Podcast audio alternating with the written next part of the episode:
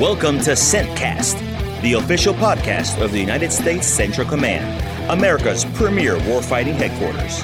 Coming to you from Tampa Bay, Florida, with your host, Joe Buccino. Hey, Joe Buccino here, back with CENTCAST. Very special guest, a great leader, somebody I've really wanted to have on the show. People have recommended we have on the show, and that's Navy Fleet Master Chief Derrick Walters.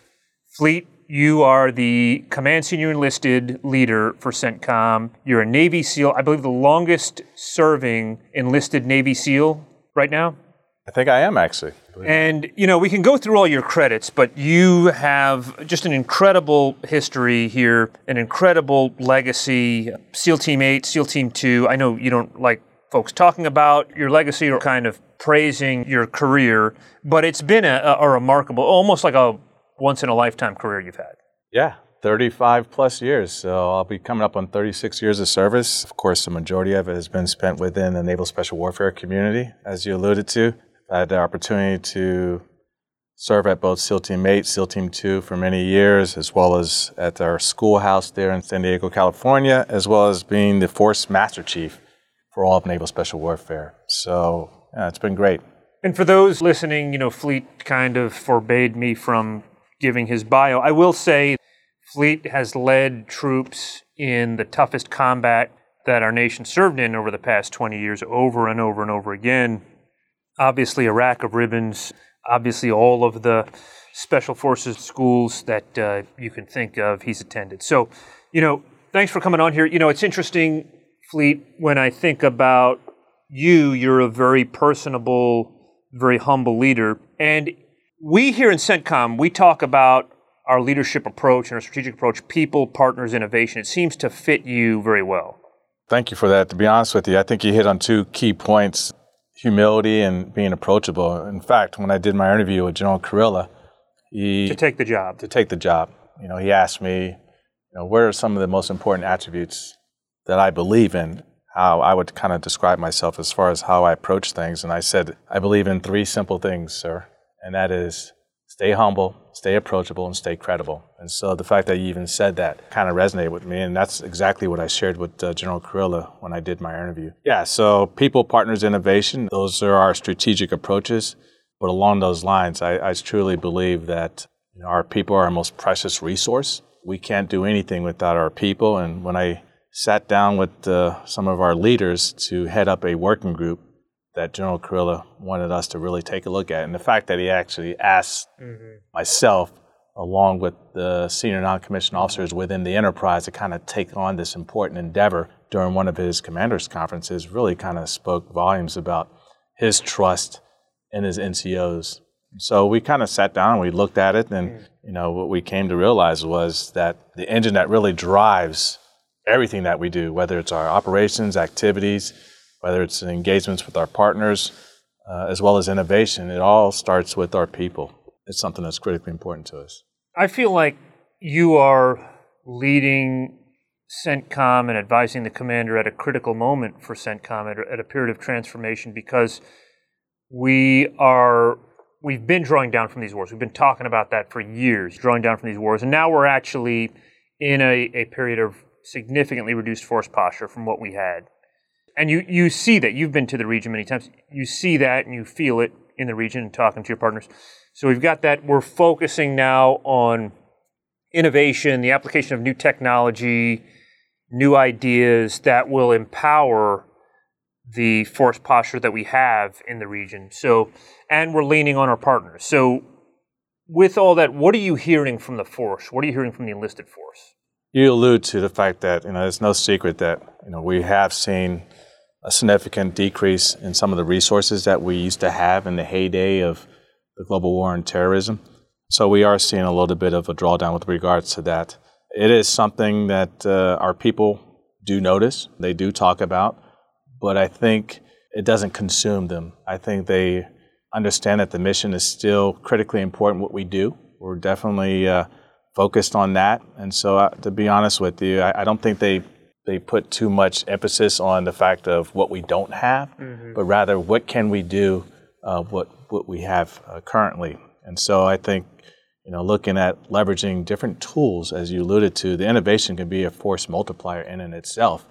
And so finding creative ways to solve some of these challenges that we're starting to see in the theater, but also leveraging technology with our partners as a force multiplier. And so some of the things that we've been looking at, and I think Task Force 59, our Navy component, mm-hmm. which has an innovation task force, is looking at leveraging unmanned platforms kind of make up for some of that deficit when it comes to some of the resources that we used to have back in the day, but utilizing some of those capabilities to kind of ensure that we can maintain what we do in the theater for regional security and stability. And that also goes along with some of the other components that are also created task forces in the innovation domain as well. That's Task Force 39 with our ARCENT, our Army uh, land component, as well as Task Force 99, our Air Force component.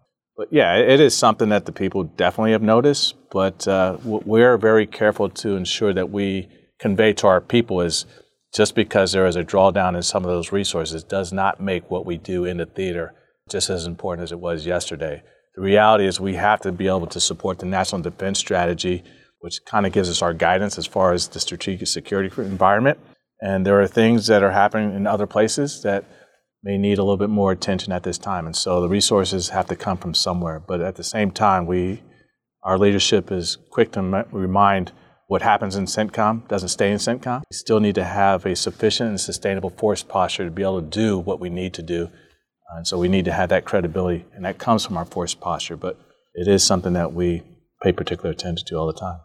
And when we talk about new ideas and we talk about new technology, new processes, just new ways of thinking about these problems, are the troops bought in? Are they skeptical? Are they not paying attention to that? Or what do you think? I think they're completely bought in, uh, to be honest with you. You know, as you know, Joe, we did our Innovation Oasis, which is mm-hmm. our Shark Tank event, yep. in which we solicited ideas from across the enterprise on how we can do things better, smarter. Is there a new piece of technology that we could use to you know, help us do what we need to do. And I would tell you, we had over, I think, 160 submissions from across the enterprise.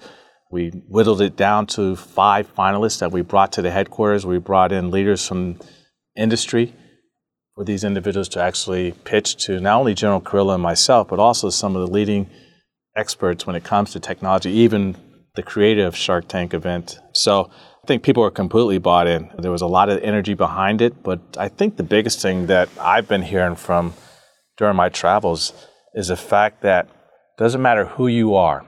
You can be the most junior NCO to one of the most senior officers or civilian within the organization.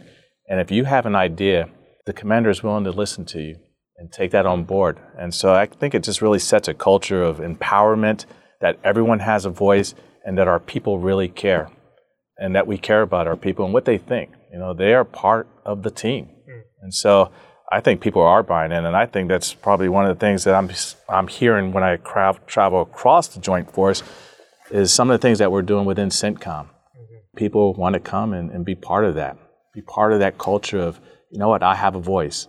I'm empowered. I can contribute to solving some of the problems uh, that our four star is faced with day in and day out.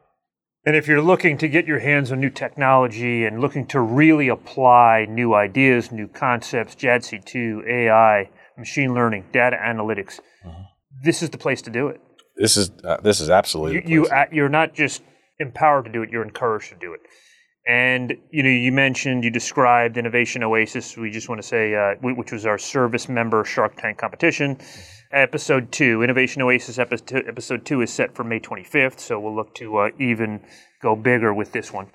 I want to talk a little bit about this uh, Warfighter Talks program you're running here. I've heard great reviews on this Warfighter Talks. Can you describe it for us? Yeah, so Warfighter Talks is about investing in our people. We wanted to create some type of mechanism by which we can engage with our people and deliver instruction or mentorship on a myriad of different things to make the person better. And so it can be from a professional context or from a personal context. And so, for example, I end up uh, sitting down with our people in the auditorium there. And uh, this is in the enlisted leaders. Correct. From the headquarters here in Tampa. Correct. Okay. Correct. And so I challenged uh, some of our most senior non-commissioned officers to come up with a topic du jour in which you thought if you were a young non-commissioned officer, you would want to hear from your, from one of your senior non-commissioned officers on whatever it may be. Maybe it might be on financial health, it might be on mental toughness, it might be on ethical decision making, whatever it may be. But I wanted to challenge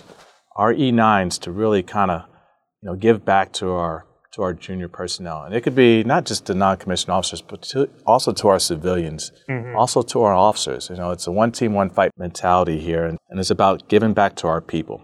You're doing something that is interesting. I hadn't heard of this before, although although maybe this is there's a, a program similar to this that you're picking up on.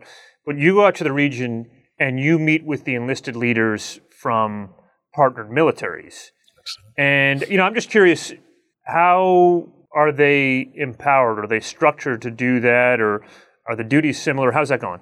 It's going great. I will tell you, I've had the opportunity to visit three countries that actually have a senior enlisted advisor to their chief of defense. Mm. It would be almost similar to what we call the SEAC, which is the senior enlisted advisor to the chairman.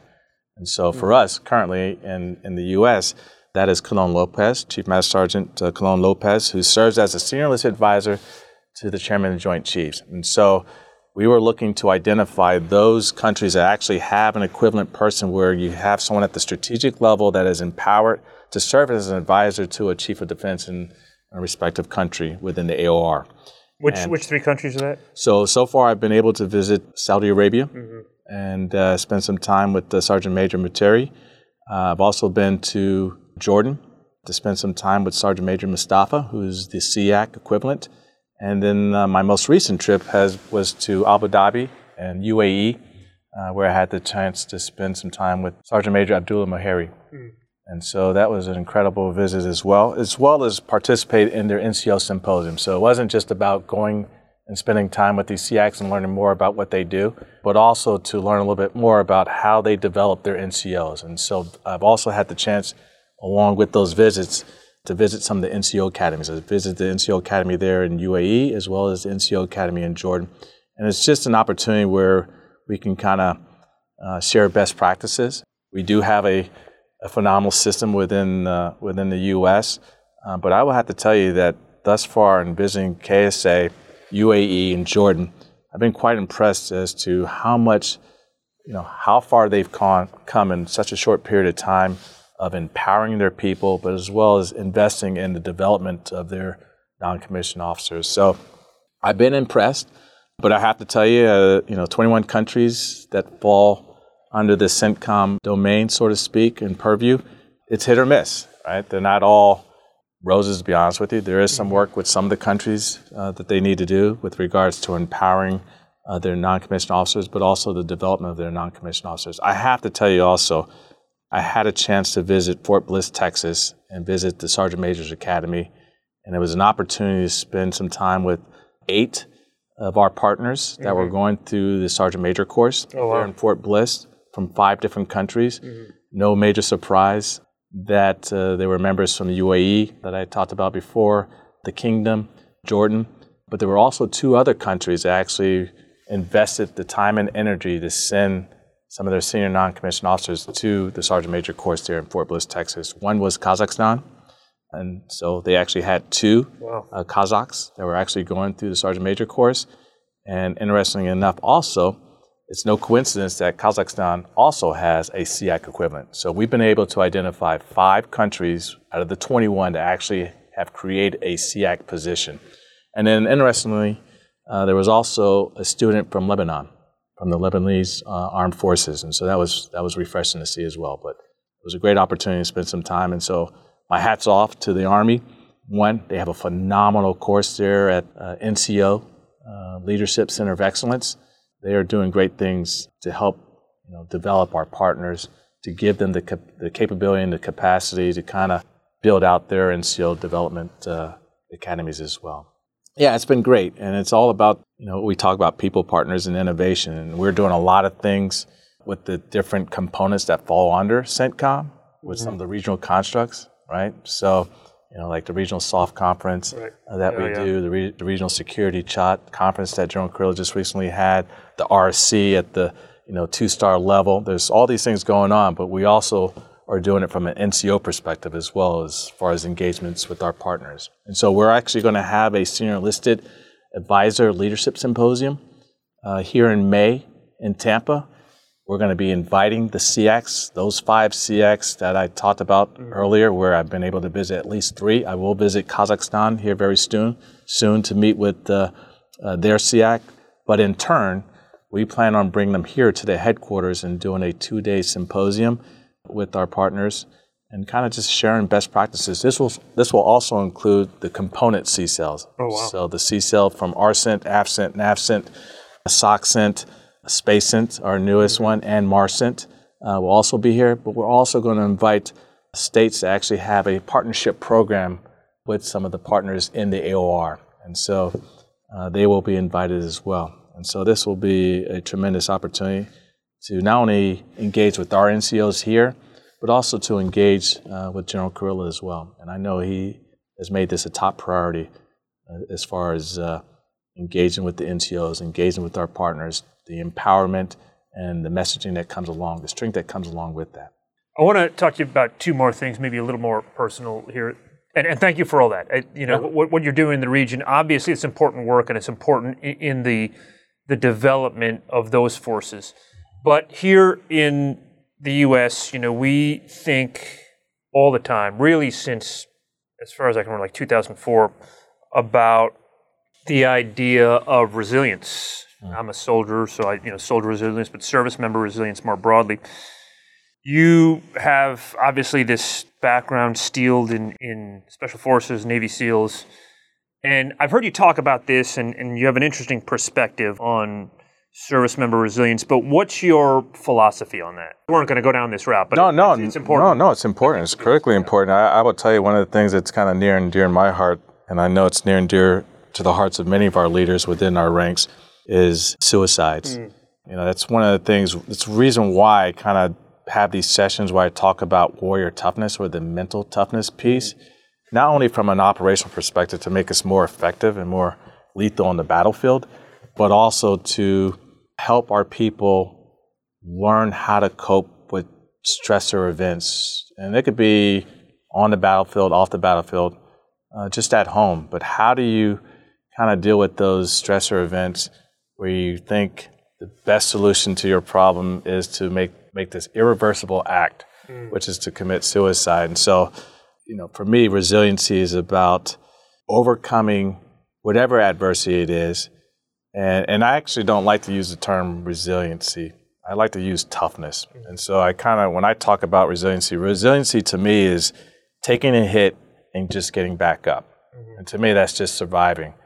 Where toughness is taking a hit, getting back up, and fighting, mm-hmm. right? So, and that's thriving mm-hmm. in the mm-hmm. face of adversity. And so I look at surviving as one thing, you know, thriving in the face of adversity is another perspective. So I like, I look, I like to use the term toughness, to be honest with you and I do it from a, a point where I'm just trying to give individuals and teach them the tools when it comes to the mental factor. I call it the mental factor. A lot of toughness isn't about physical or how strong you are, but really your ability to kind of make it through whatever it is and come out on top. And that's one of the things about BUD/S a lot of people don't realize, which is basic underwater demolition SEAL school. You know, we have about an 80%, 82% attrition rate and really, what it comes down to, a lot of people think it's if you can run fast, swim great, do the obstacle course, shoot, whatever. Those are all physical skill sets that we can teach you very easily. But really, most of our attrition really comes from the mental aspect. Individuals deselecting themselves, or what we call DOR, mm. drop on request by ringing the bell, mm. they just quit. And so, what we've really started to do is we've realized that how we teach individuals to utilize the mental tools that are at their disposal, we can have a greater level of success of making it through the program. And one of the things that we kind of really get into is what we call VAGS, which is visualization, arousal control, goal segmenting, and self-talk. And we kind of teach uh, those principles to the to the new candidates, and we've found some great success when it comes to that. So not just in the schoolhouse itself, what we found is by just teaching our people some of these tools just in everyday life that actually it helps them out quite a bit. And so toughness is something near and dear to my heart. And I just, like I said, I just don't do it from a perspective of uh, from an operational perspective, that's just one aspect that you can get some goodness out of, mm-hmm. but also just helping our people be able to cope with just the stressors of dealing with daily life. And I think that there's perhaps a way of thinking that if you hit some kind of emotional flashpoint, that if you live through that, that's going to pass and you're going to be fine. And there's people who care about you and you're going to go on to the next thing. Joe, I think you hit it right on point. One of the things that we found in the Navy, you know, we, we, we when we have suicides, we kind of do a little triage to find out what did we mm-hmm. miss. Three of the things are those trigger points that we found within the Navy is what we call a fall from glory. I.e., you're about to go before a disciplinary review board or whatever it may be. We call that fall from glory. Relationship and financial. You know, those stressor events are just a period in time those will go away. And you're going to find new opportunities. You're going to find new opportunities. And here's the interesting piece the point from which a person actually has an ideation to when they commit you know, the act, the irreversible act, it's generally within 10 minutes. Oh, we wow. call that uh, that amygdala hijacking. It's yeah. that in the moment, you're not thinking straight, disengage your prefrontal cortex, and you're thinking with your primitive brain that this could be the solution to the problem. And as I talked about earlier, just teaching someone how to arousal control, how to suppress that flooding of hormones and emotions that are going in into whatever that stressor event is, if you can just kind of cope through that and realize if you sleep on it, you realize it's not so bad. Things will get better with time. But within that first 10 minutes, teaching someone how to recognize when you're in the red zone, how to kind of re engage your prefrontal cortex in your higher brain, that, you know what, you can actually rationalize to whatever the situation may be. You mentioned your Navy SEAL training, and I remember you you and I were traveling together once, and you got to we got to one of these countries, and there was another Navy SEAL there. There was an immediate sort of like brotherhood. It was a bond. It was a connection. H- how important is that trident and and that tie to that community to your identity? It's important. I think it's important in any profession of arms, to be honest with you. Mm-hmm. That, that brotherhood, that sisterhood that you build really is the glue that keeps you together when you're under fire, mm-hmm. to be honest with you. you know, when you're thinking about person to your left and to your right and to your six, it's amazing what you can do. When you have their interests as a top priority, it's, it's just it's that force multiplier. It's that decisive advantage that you can have on the battlefield. And it's something that we kind of really instill from day one when you show up there in Coronado, California, and you walk the hollow grounds of what we call the grinder, and you class up with your mates, we really go a long ways to kind of instill that sense of team. And uh, actually, on the grinder, there's a sign that it says, and it says on the grinder right there, it says, abandon self, embrace team. Mm. And so it's a daily reminder when you're out there getting chewed up there at PT that it's all about the person to your left and to your right.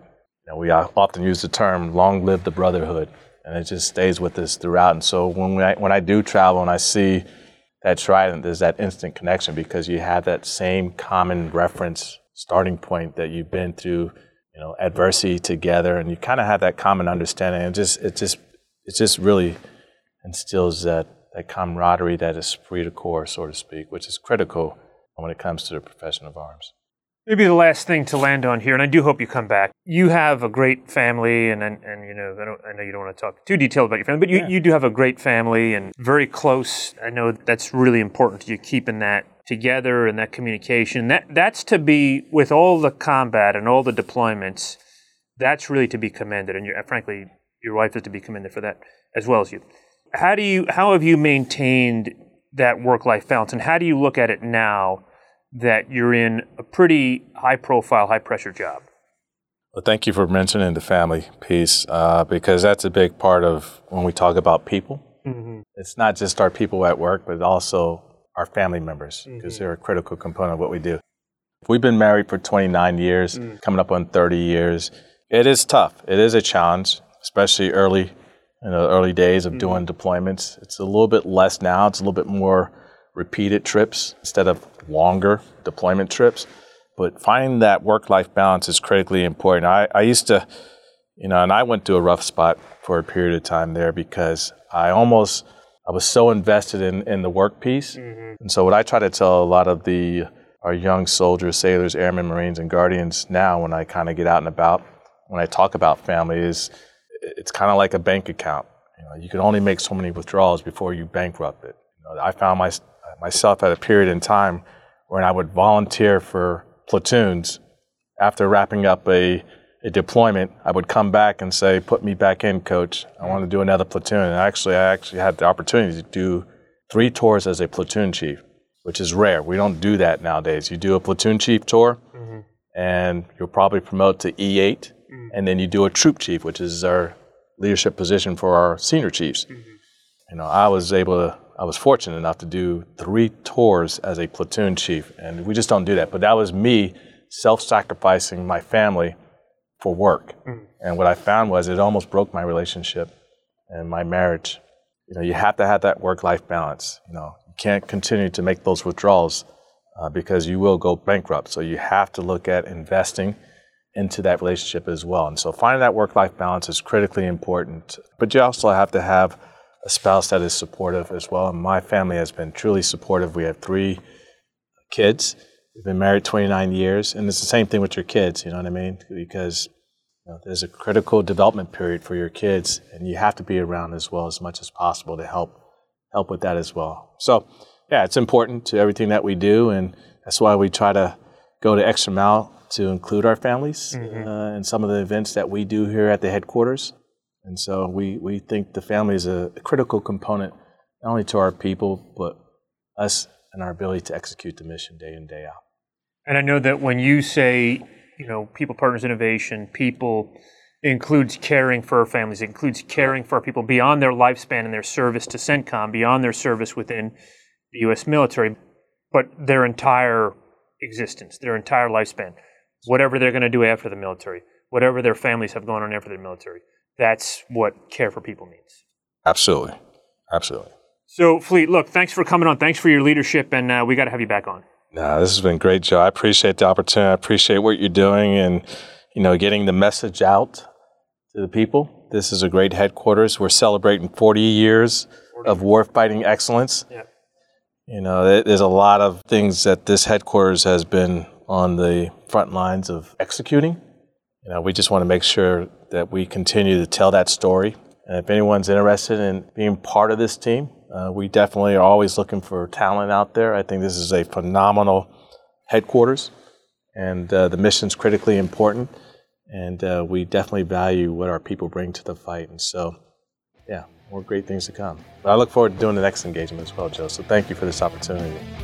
More great things to come. Thanks so much, Fleet. All right, brother. Bye.